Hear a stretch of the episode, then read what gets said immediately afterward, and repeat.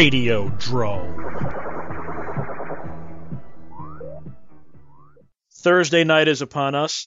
Brad is not, unfortunately. He's at some nerd con or something. I don't know. He thinks he's talking to pseudo celebrities. Anyway, I'm Josh Hadley. As always, the Marquis de Suede is with us.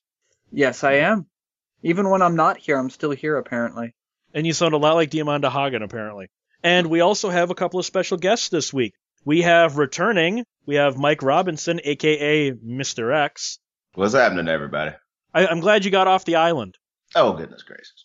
And joining us for the first time on Radiodrome is Cecil from Good Bad Flicks. Hi, how are you? Alex, do you know the Adam and Eve promo? Drome. Go to adamandeve.com, use the promo code DROME. You get 50% off a single item, free shipping in the United States for using the promo code DROME. So tonight we're going to be discussing a man in a man in Hollywood who is both a genius and kind of a what's that word you like to use, Mike? Uh, hustler, Hustler rat bass, something to that extent. something like that. Charles Band. What was your first encounter with Charles Band pre Full Moon? Uh, Pre full moon, uh, that would have to be either Ghoulies or Robot Jox. Kind of prompted me to fall in love with this stuff and start going and searching out, like looking for all these really weird titles, uh, you know, from beyond Rawhead Rex, all these, you know, all the the old empire, you know, anything that had the Empire symbol on it, I was hunting for. Well, of course, the gold standard. There was this uh, interesting looking black box at the video store with this really intense guy holding a green vial of fluid. It would be Reanimator. Mine would definitely be Ghoulies, which my parents took me to in theaters thinking, hey, we thought this was just some fun movie about cute monsters popping out of toilets. They went to that expecting gremlins. Yeah, As well, they should. And they got mad, and I was like, this is awesome. but that, to be fair, expecting Gremlins is kind of what Band wanted you to do with that movie, wasn't it? Yes, that's exactly what he wanted. So Charles Band, son of Albert Band, who made a, a lot of I don't know if we'd call them exploitation films, but they were at the time in the 60s. Charles Band came up basically growing up on movie sets, and I would consider him, in all honesty, a protege of Roger Corman who never actually worked for Roger Corman. Because in all honesty, New World Pictures was was his b- chief rival through all of this, so I would consider them enemies actually. But he was an innovator. He came up with a lot of things that we now consider standard, such as home video. He when he started Meda Home Entertainment, later becoming Media Home Entertainment, he was the first person to say people want to not only watch a movie multiple times, but they'd like to own it too. Yeah, I mean, it was it was such a, a crazy concept at the time.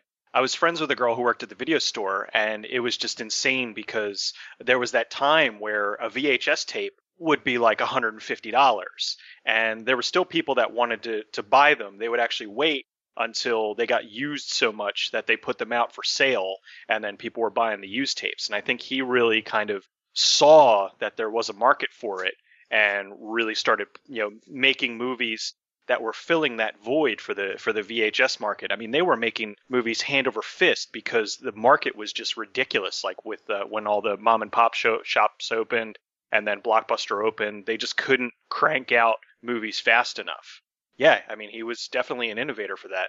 And to be fair, all the stuff that he did on Meda Home or Media Home Entertainment was stuff that got a theatrical release. A lot of people don't seem to remember that Dream Maniac, Vicious Lips, Walking the Line, The Alchemist. They don't real remember that these were fairly wide 700 750 theater releases. It truly was a different time, wasn't it?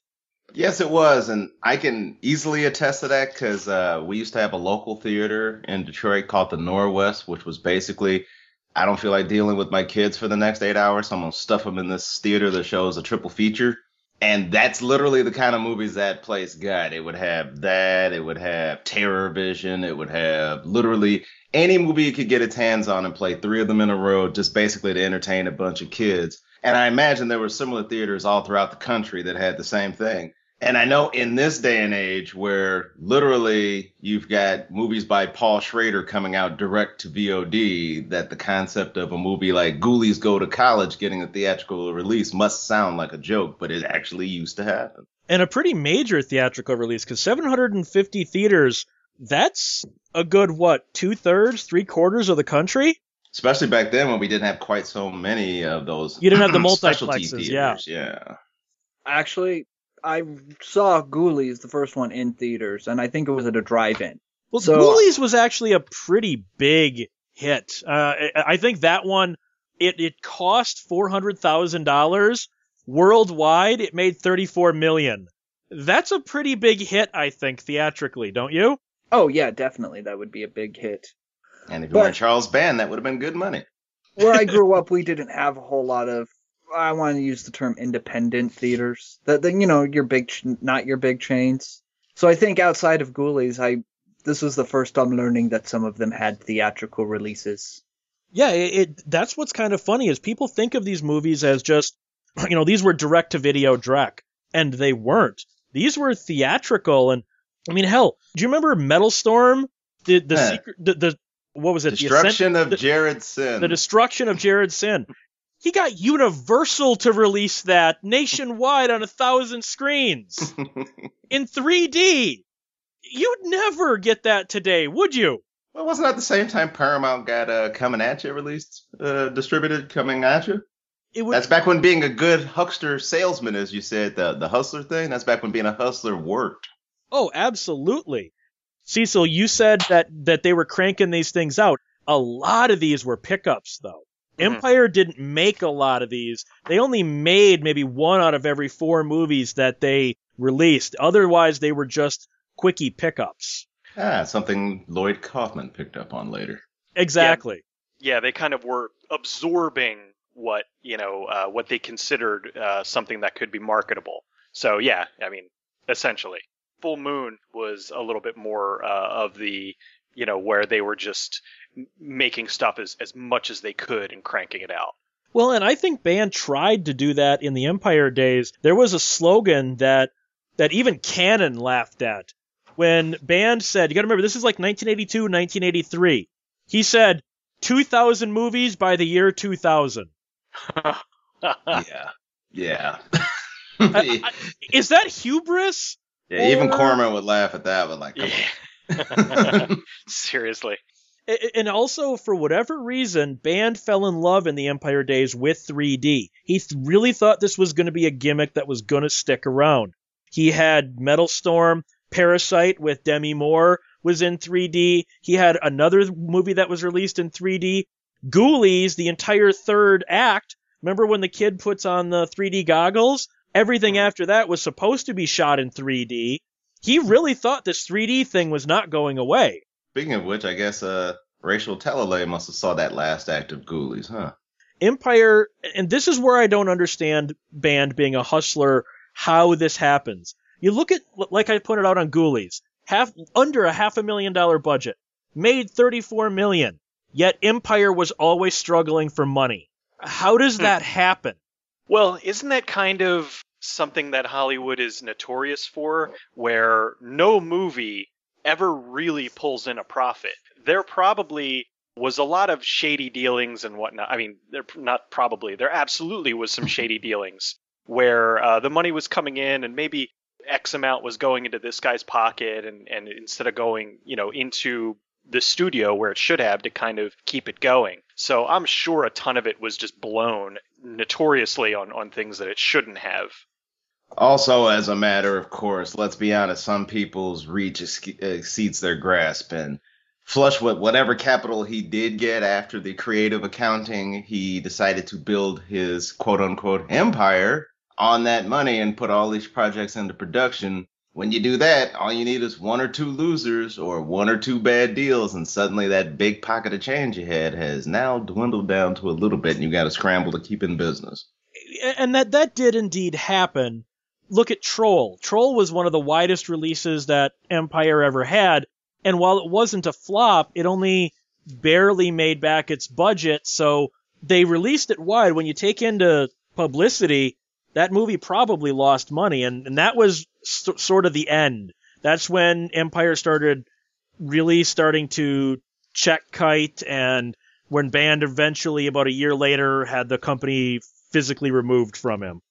Well, eventually later on, when other people started realizing the gold mine that was home video, there was a huge oversaturation of the market. Well, yeah, and Band was also one of the first real innovators in that field. Not even just the fact that he did it. Do you guys remember one of Wizard Video's marketing campaigns? Too gory for the silver screen. Oh, yeah, for the 10 year olds of America, that's why don't you just go ahead and show them a pair of Kitten Natividad's titties to get them to rent that thing? That That's gold.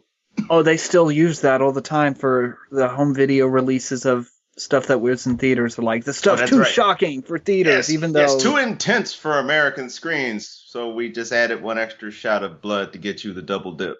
But the way Band did it was he knew that these shot on video movies like Mutant Hunt and Necropolis were, were th- th- that they could not compete with even something like Ghoulies that was shot on film and had real actors in it. So Right. he just said, we'll, we'll just market this as this movie is so intense, it just could not be released theatrically. Well, let's be honest. It's kind of brilliant though, Mike, isn't it? Yeah, I mean, honestly, it's just the graduation from William Castle. It's just taking it to another level.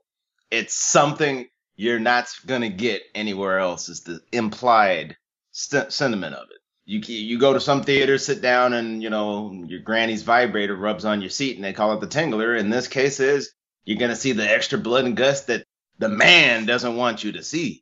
Mutant Hunt. I rem- now that you mention it, I remember how you were talking how they would push that. You know, where it was like too bloody or too intense for the silver screen, and then it would go straight to video because that was a great marketing angle. There was no other way they could push this stuff. I mean, no, you put that on the shelf and nobody cares. But as soon as you tell somebody, well, you couldn't see this in theaters, but now because of home video you can see it, well, people are going to go rent that. Mutant Hunt was a perfect example. I was freaking out to watch this movie. So when it hmm. finally came out, I got it, I brought it home, I watched it. It stunk. But that then- poster, that that cover art was just amazing, wasn't it? Oh, the part with the dude with the arm and he's holding the guy up in the air, it's awesome. I love it. But the thing was, even though it stunk, I still the next day went over to my buddy's house and was like, "You have to watch this movie. It's terrible." I guess it still worked on you technically then. Oh yeah, I own a copy of it. cover art was why I rented the majority of those. That was their big best marketing tool in my opinion, was all the cover art. Well, and Band also in this era also came up with again a couple of ideas. The first one was something Corman had been doing right around the same time, so I I wouldn't put one over the other. But the second one I'm going to bring up was something that even Corman hadn't come up with yet. The first one was he would buy cheap Filipino movies and then overdub them and then hire someone like Linda Blair to shoot a couple of scenes in the middle of New York City and then use her as a framing device to frame all the Filipino stuff that's now been overdubbed as a flashback to like, you know, Linda Blair with one day of shooting in New York is searching for her sister that's now, you know, the white slave or on the Savage Island. Didn't Fred Olen Ray do that a lot with John Carradine? L- later on, yeah, but Band was was like, you know, I can I can hire Linda Blair for a day's shooting, and then with this completely inexpensive Filipino movie I bought, you spend, you know, ten grand to over to redub it, and you've got now a releasable film that makes a hundred thousand dollars its first week on home video. It might seem so commonplace now, but that was pretty genius.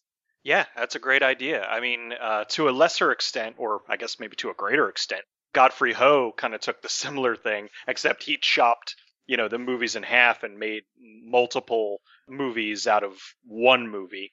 Uh, But um, uh, yeah, the the doing that that's horrible, but it's brilliant because that way people are tricked into thinking that they're going to see a Linda Blair movie or a major, you know, whoever would be a star at that time, rent it, and then she'd be in it for all of 10 minutes, and the rest of it would be some weird, you know, overdubbed and a lot of times poorly dubbed Filipino movie. Yeah, I've been duped a couple times with it.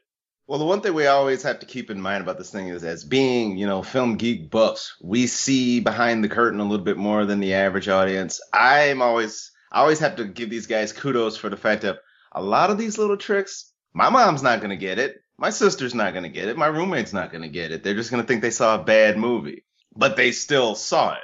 With us, it becomes something different because after we see it, we're now trying to piece it together. Okay, that was okay, so did Linda Blair, you know, was she about to go into rehab? Did she need the money? did he owe her a favor? Was he paying her bail? How did he get her in this? Where did they shoot this? Oh my God, did they shoot all this at the same train station in one day and then just do ADR and then add it to a Filipino movie? So at least long term benefits for that sort of thing. I like the fact that a, it led to several other directors doing the same thing, and B, you got to kind of almost admit the chutzpah it takes to literally say, I'm going to make this piece of shit at least semi releasable. To be fair, though, that was something rather new. I mean, like I said, him and Corman were doing this at about the same time. That was a unique approach to save money.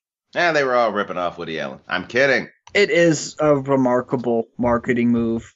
And I'm going to side with Mike on it that, you know, us being the film buffs we are, we've l- learned to see through it, but you know, like Cecil, we we've all been duped at least once, I'm sure.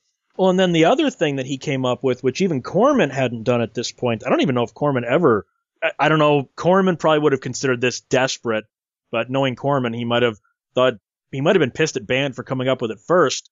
Again, something that we think of in the internet age and even by the 90s video age, something is so common, the comp tape. Charles Band created what we think of as the comp tape. He would hire the Carradines. He had Keith Carradine, Robert Carradine, John Carradine, and David Carradine hosting the best of sex and violence. All it was was all the booby and blood shots from all of the Empire films edited into one film. Basically, you don't need to rent all these other movies. You just buy this one tape. We know this is what you're buying this tape for anyway.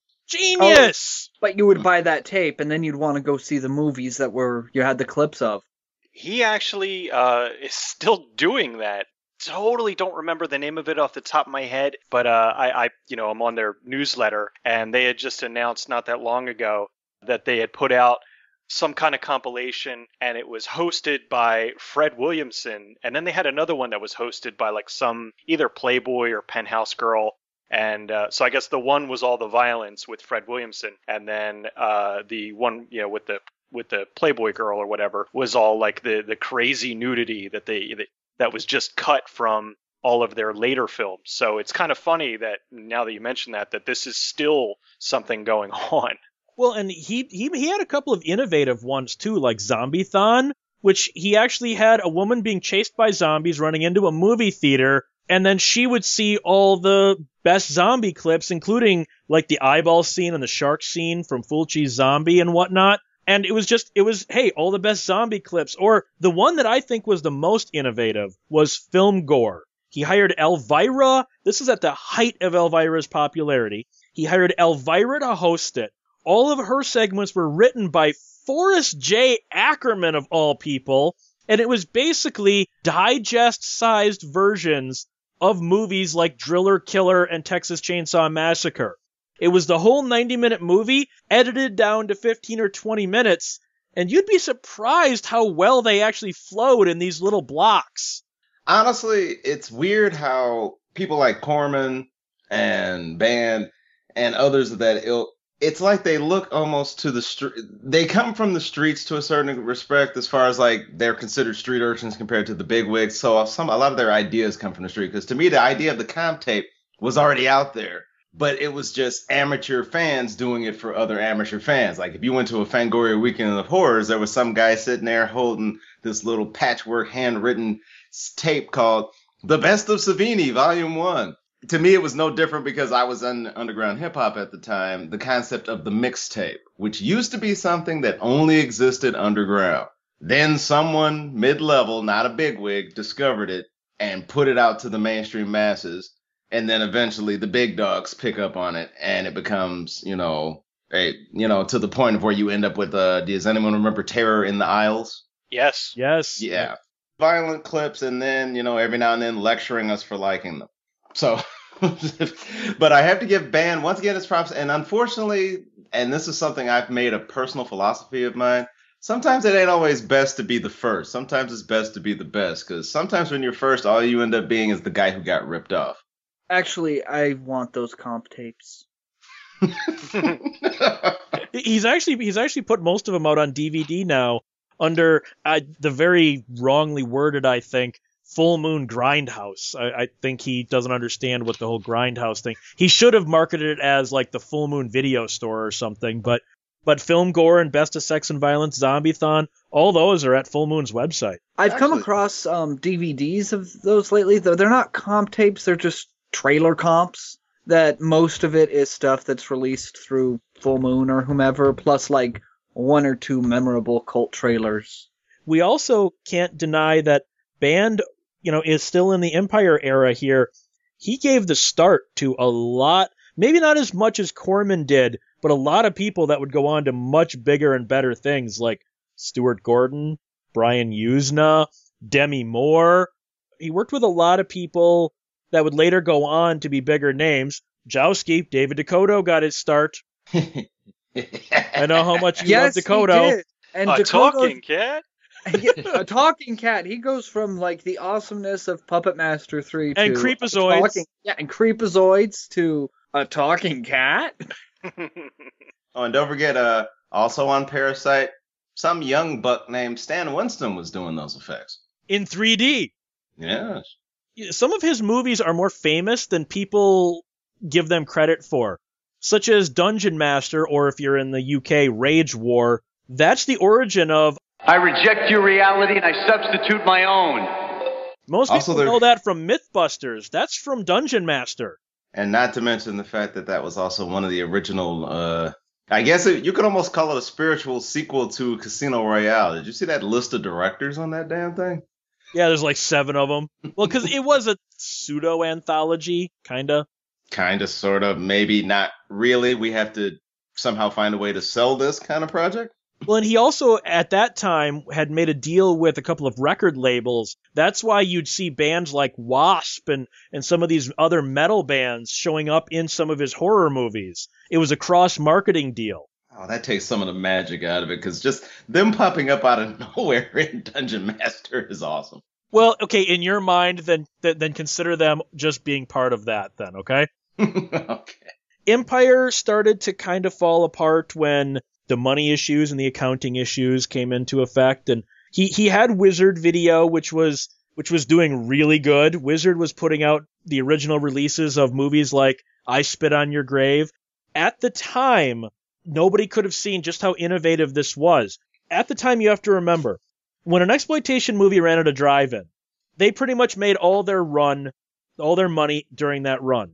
Because the movie Like I Spit on Your Grave has no future on network TV, no future on UHF TV, and HBO is still in its infancy, so that's not even an option. So when Band went up to these people and offered them $5,000 for the rights to their movie in perpetuity, and I'm quoting him, they saw it as nothing more than found money.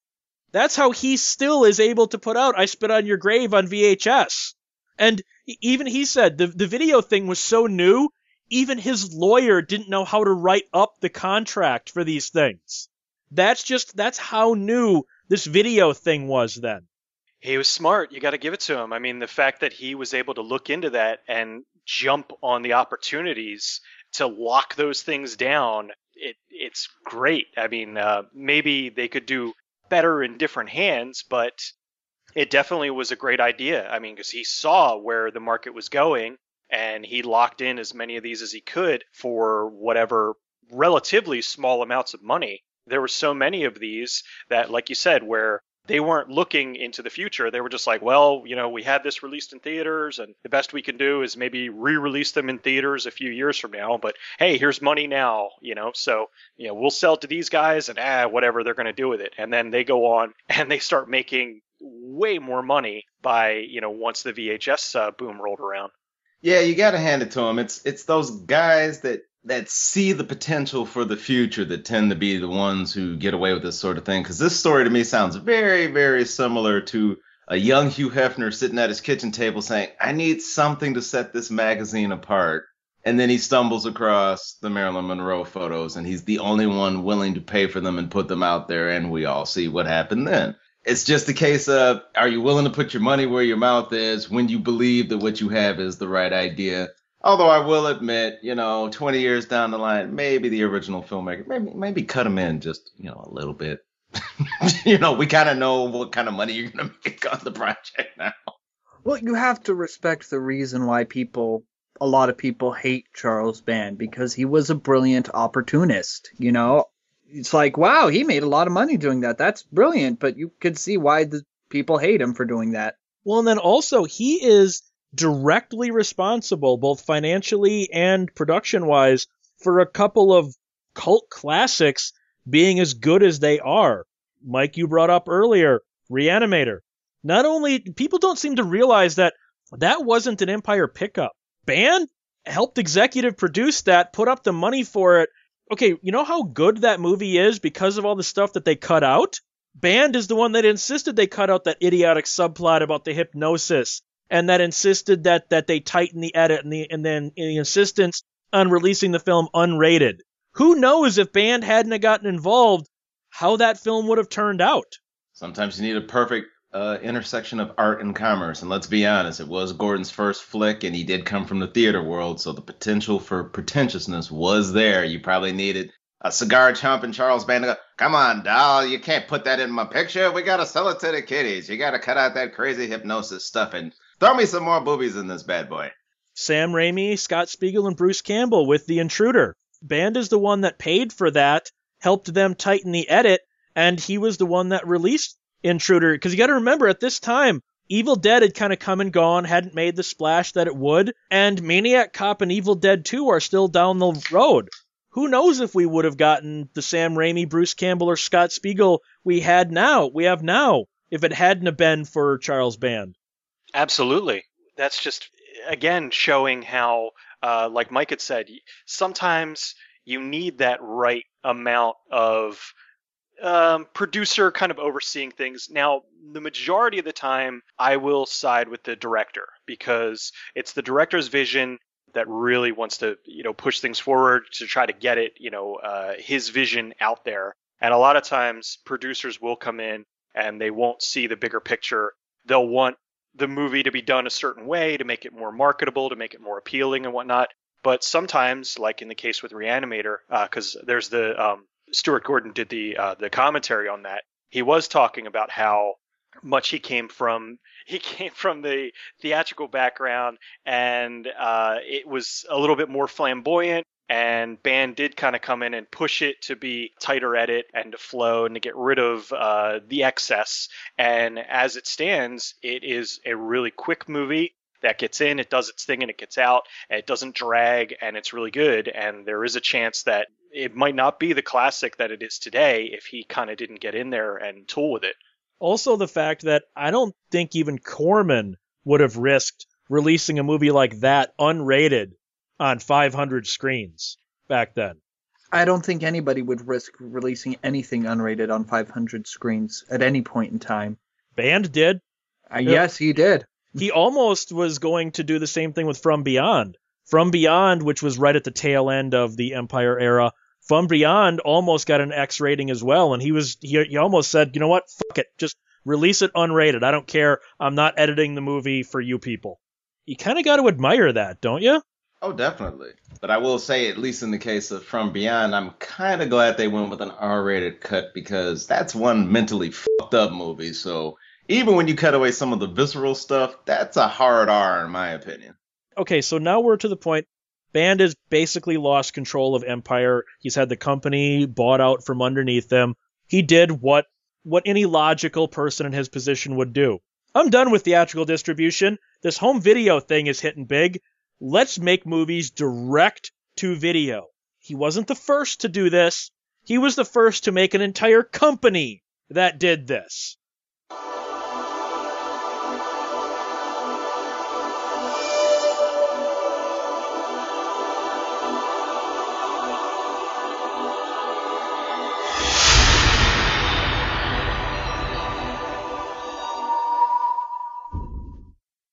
First encounter with full moon, probably probably Crash and Burn.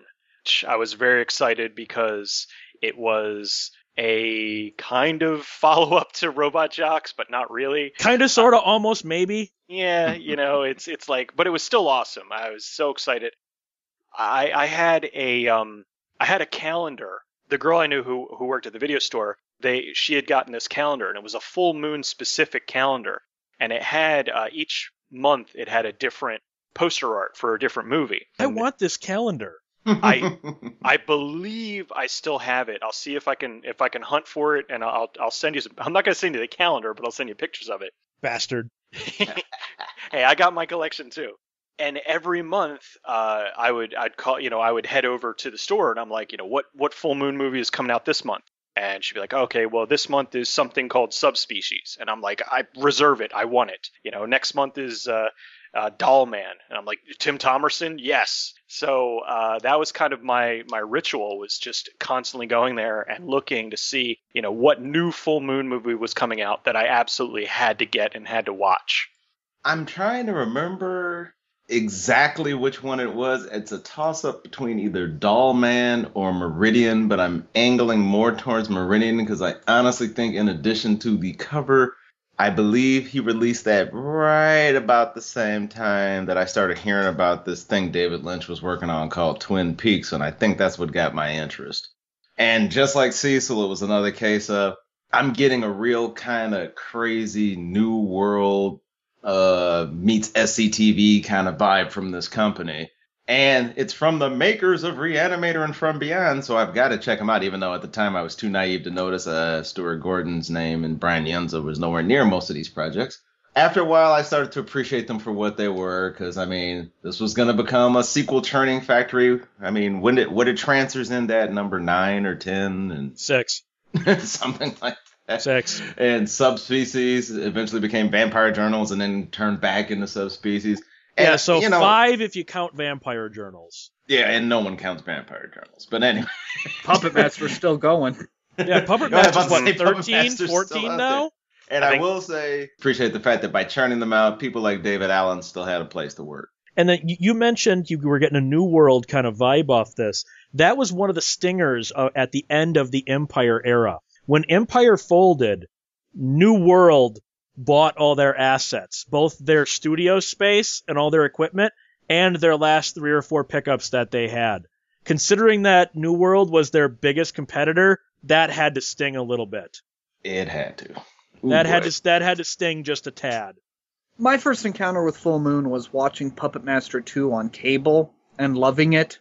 My friends and I would go down and we rented the rest of that series, and Full Moon videos were front loaded and back loaded with nothing but trailers and selling Full Moon.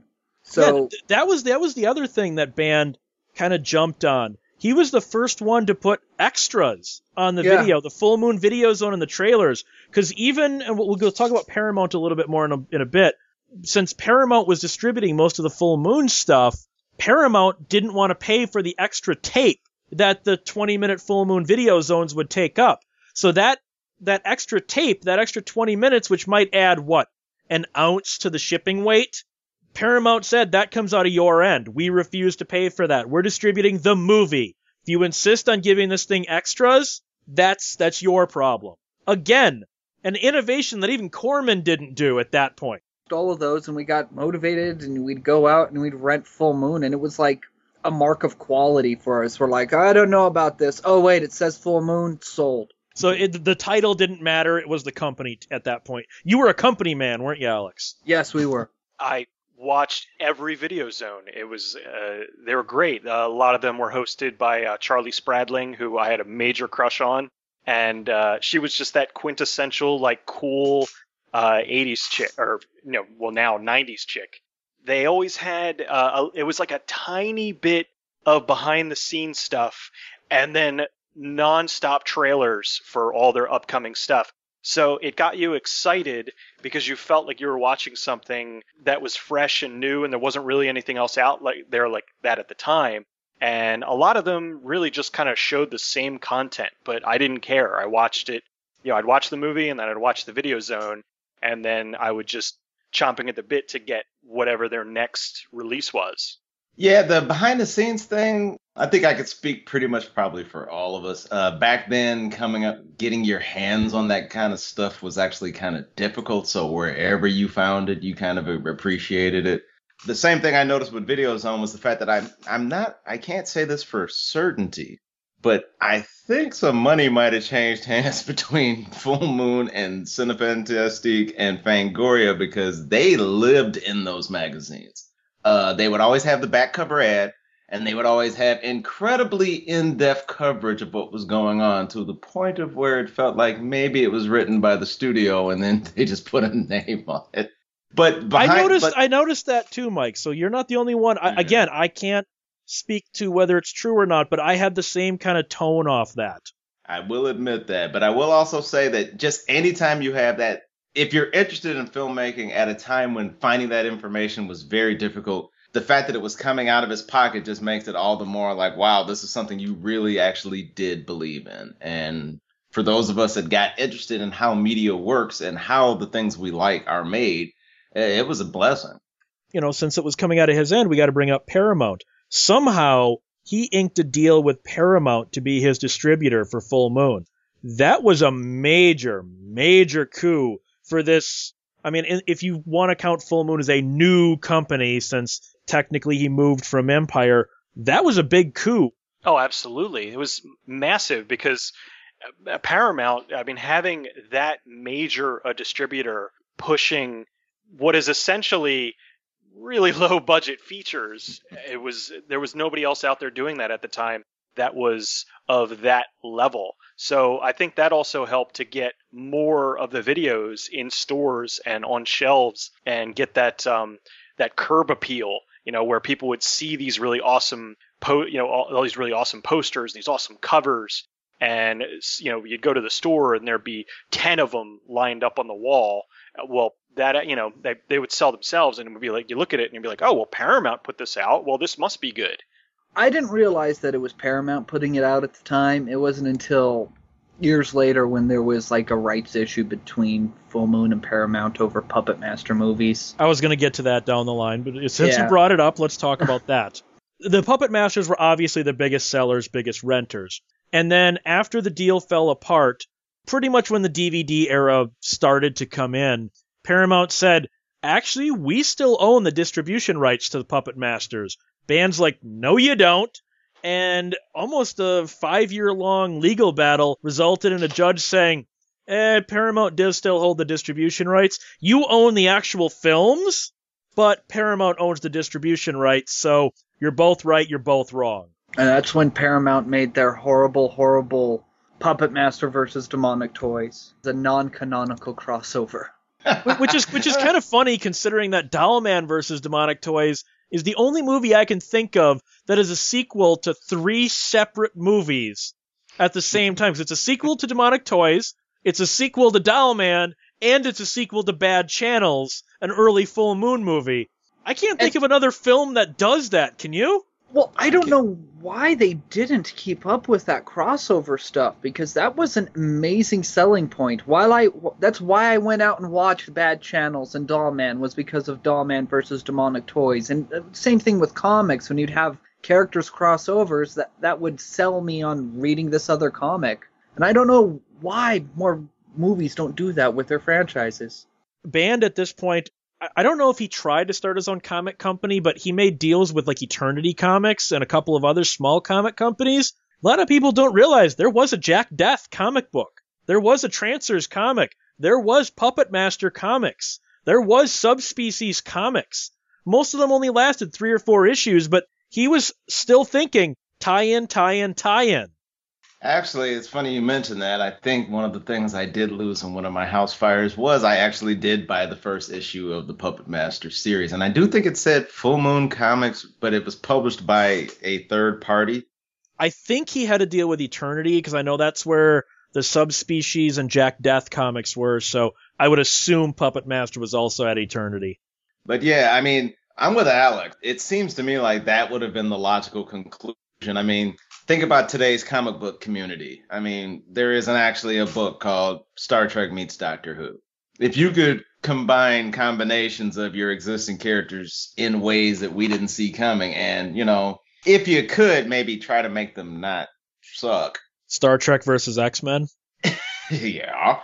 Then basically you you could ride that long enough to find the next big original thing that you could do, but you know, hindsight's always 2020, but they had the idea there. I mean, cuz I would have let's uh, you know, Puppet Master versus Herbert West. Who wouldn't want to see that?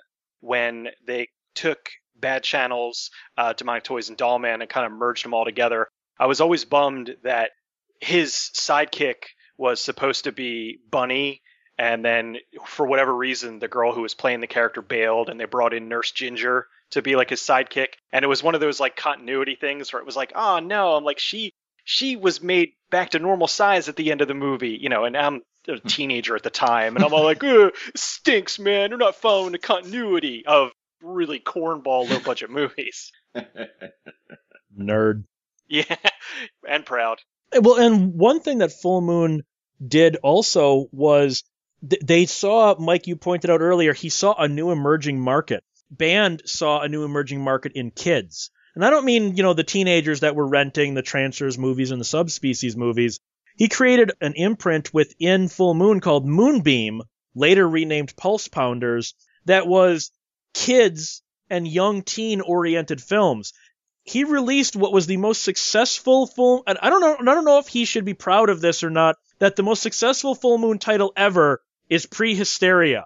A shameless kids centric Jurassic Park knockoff actually was the highest selling videotape in the entire industry the month it came out. It beat 20th Century Fox, Paramount, everything because Paramount was not distributing the Moonbeam stuff. That is that good or bad? I would call it good business. But is it good for the business? Long term for him, obviously not, unless he wanted to pull a DeCoteau, but I'm sure we'll be talking about that later. But it was just one of those synchronistic moments, wasn't it? Uh, just literally within two years of the release of the original Jurassic Park. Might even have been the same year. I, I'd have to check. If it on- fell in on the same year, then the fates were on his side because that was the summer of Dinosaur Mania. But also on top of that, let's be honest, it's got a title that tells you from the get go this should be safe to plop my kids in front of while I go do my black tar heroin in the back. Mike always going dark. What can I say? It's where I live. Well, I'm going to agree that it's good business. That if those were the people buying it, why not cater to your paying fan base if you want to make money? But is that good that you are catering to them or pandering to them? It just depends. Are you in this business to make money or are you in it for a specific image? Charles Band, clearly, money. Which is why nowadays he caters like purely to the stoner demographic with all them evil bong movies. Well, I mean, you got to look at like what Pixar is doing now with planes. It it's a piece of crap that is uh, a spin-off from Cars, which was their most successful. Which was a Although- rip off of Doc Hollywood to begin with. hmm So it's just they were pushing that, and uh, there's a uh, but it's probably going to make bank. And this was they they were capitalizing on. All right, well we've already got this demographic of people that are watching our horror movies and sci-fi movies.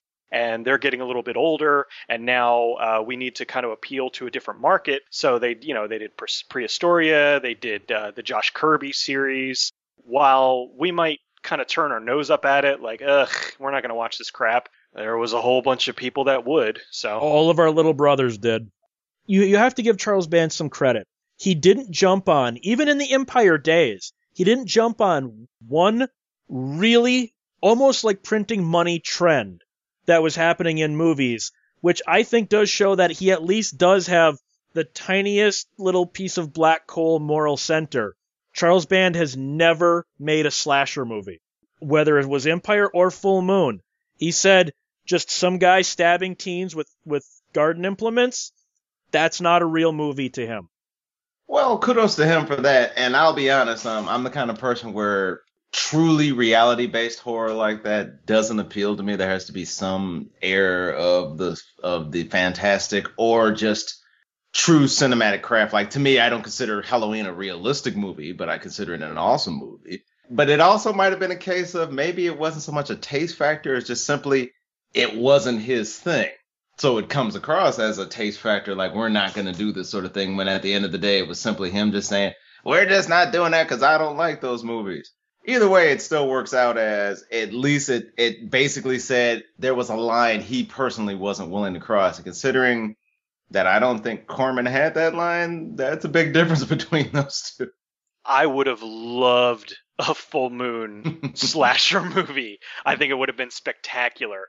I think that um, uh, honestly, I think the Ginger Dead Man kind of does fall into the slasher thing. It's it's similar to uh, the Child's Play movies, if you want to put it in that category. So in a way, he kind of is now doing that. But back in the in the the 90s, the Full Moon days, when they were just on fire, I think they probably would have made an amazing uh, slasher movie. I agree. They would have made an amazing slasher movie. I mean, I rented Ginger Dead Man expecting an amazing slasher movie. I, I thought Ginger Dead Man would be as much fun as Demonic Toys was. You were wrong. Yeah, I was. and then uh, what the hell? They give Ginger Dead Man two sequels, but all I get's that horrible Demonic Toys 2, you know, 20 years after the first one. As as we've hinted at, you saw Full Moon start to it's not necessarily when Paramount dropped them as distri- as distributors. It was right around that time that you started to see the budgets on Full Moon movies going down and down. Because look at something like the Oblivion movies. Just look at how amazing those look for. I, I know I've bitched about how I shouldn't be saying only two million dollars, but for only two million dollars, those movies looked great, didn't they?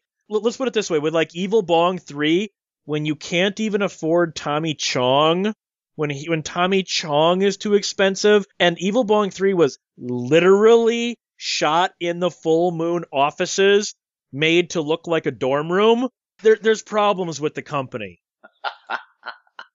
Yeah when you're getting when you're having budgetary issues that make internet critic videos look like they spent more money on their projects you may have a problem there but you know, at the same time, you can't deny that apparently the spirit is still there. And let's call a spade a spade. When you're talking about things like the Evil Bong movies, he's not trying to make a half baked or a Dazed and Confused for the smart stone audience. He's going for the lowest common denominator stoned audience that's going, ha ha, they smoke weed, I smoke weed. That funny. Well, I've got a bunch of the more recent full moon stuff on those like 10 DVD packs, like, oh, here's 10 horror films. But yeah, DeCoteau depresses me now because, like we pointed out before, Creepozoids was great. Puppet Master 3 is like my favorite film of the Puppet Master series. And then a talking cat. DeCoteau is one of those people that to me stopped being a filmmaker and he literally is just making product now. And that's that's his way of thinking. A talking cat illustrates that i don't care what my budget is. I just shoot it print it. I, i'm not even caring anymore. Yeah but he's following kind of in band's footsteps because a talking cat was made for 20 bucks. And it was dumped into a red box and it was in a red box and netflix and stuff for the here I'm gonna put this on for the kids while I go smoke my black tar heroin in the other room. That's what purpose DeCoteau movies serve. Mike, you're tainting him even tangentially. even tangentially.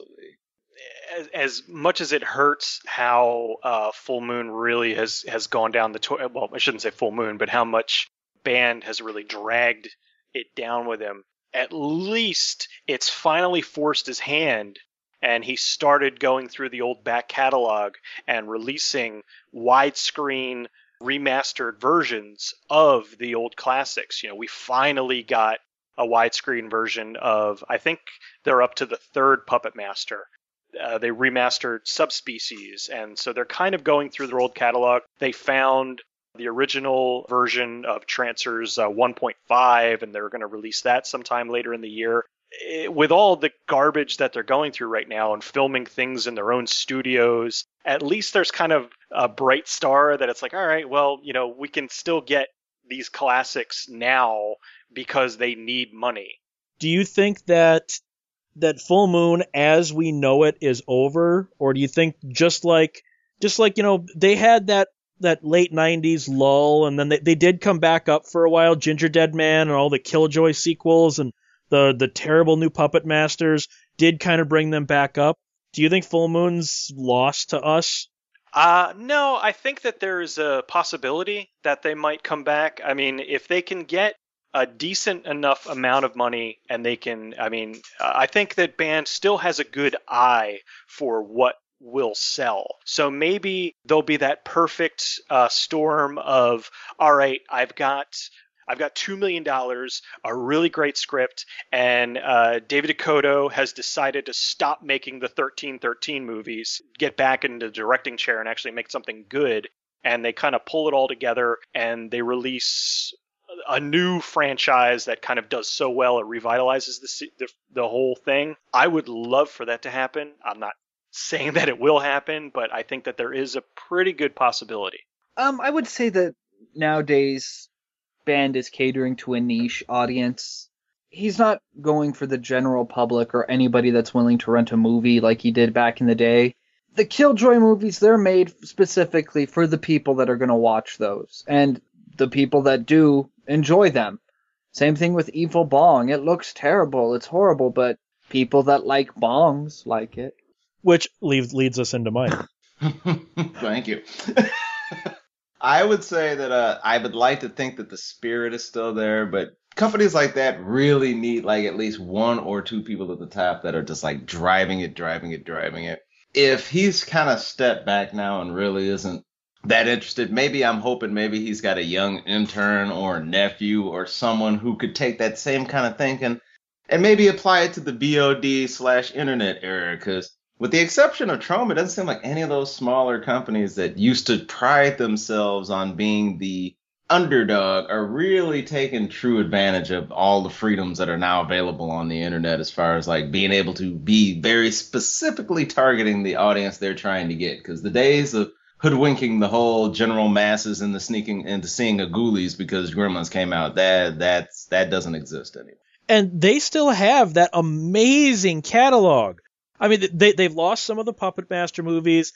Uh, Stuart Gordon successfully reclaimed Reanimator from them, so th- they don't have a couple of the key ones. They've still got the Intruder and Parasite and all these old. They've got most of the old Empire stuff still. He's still got all this. I don't understand why he can't do something with this amazing library he has. How how is that not profitable? It's a shame because uh, there's so many of them that uh, people are screaming to have Blu-rays and DVDs of, and some of them still, you know, are languishing in, in VHS. They haven't made the transition. If they were put on DVD, they were put on DVD in full frame, and it's like, why? Why? Why will this kill you to actually release it in, you know, widescreen? Throw a couple of features on there, it'll sell. There's the audience for it, there's a market for it. I absolutely would probably buy a huge portion of the old uh, Full Moon and Empire films if they were available, but they're not. It's it it doesn't make sense that they won't release a lot of the old ones. They are releasing the bigger ones, but there are a lot of smaller ones that they could release, and it's it's easy money. It's fa- you know it would be their version of found money.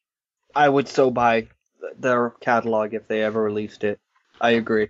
And Why don't they? Why? why? I mean, why?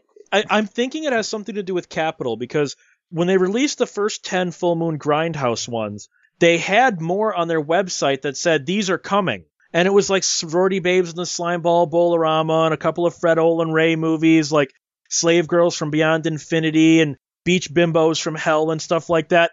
And it's been coming soon for about a year now. I'm thinking something financial has got to be holding up the release of these.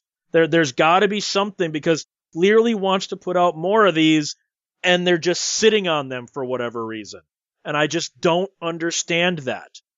So, if you had to describe Empire and Full Moons as separate entities, give me your description of what you would tell somebody now about what Empire and Full Moon respectively were to you. Whew. My childhood, mostly more so Full Moon than Empire because discovered a lot more uh, Empire movies after I had gone through the the full moon features.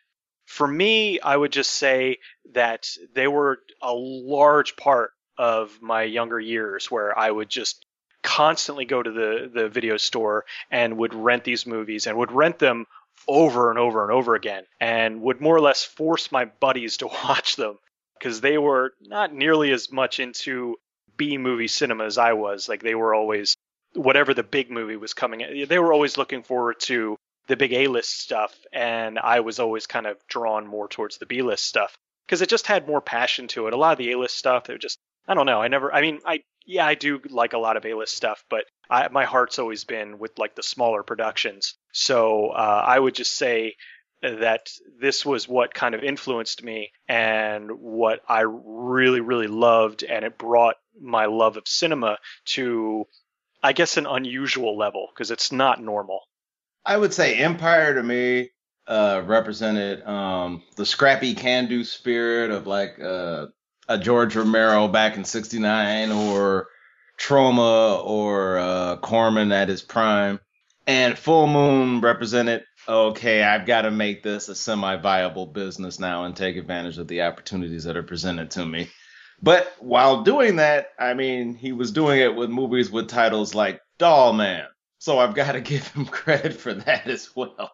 To me, it was like uh, Empire was Coppola before Godfather, and basically uh, Full Moon is Coppola around the time of Jack.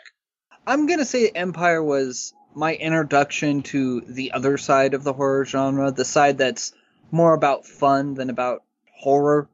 And Full Moon was how I embraced that part of the genre. To me, Empire was was one of those the, those mini majors. It was almost like they were trying to be Cannon before Cannon, where they were trying to compete and they only had a certain type of product and they made it work for them. Because I actually, going between Full Moon and Empire, I, I look at the, the, the catalogs. I like the Empire catalog better than Full Moon's. As much as I love Full Moon, I liked the Empire catalog better. But to me, Full Moon was the video store in the 1990s. Just seeing that logo, that logo of the clouds covering the moon, that was iconic as hell to me. So where can we find Cecil, aka Good Bad Flick? You can find me on uh, goodbadflicks.com. That is uh, F L I C K S, not F L I X. And also, you can find me on geekjuicemedia.com. Geekjuicemedia.com. You can find me at MrXOnline.com and some podunk operation called GeekJuiceMedia.com. Of which I am also a part of. Imagine that. Also, 1201beyond.com, and you can contact the show at 1201beyond at gmail.com. Have a full moon night, guys.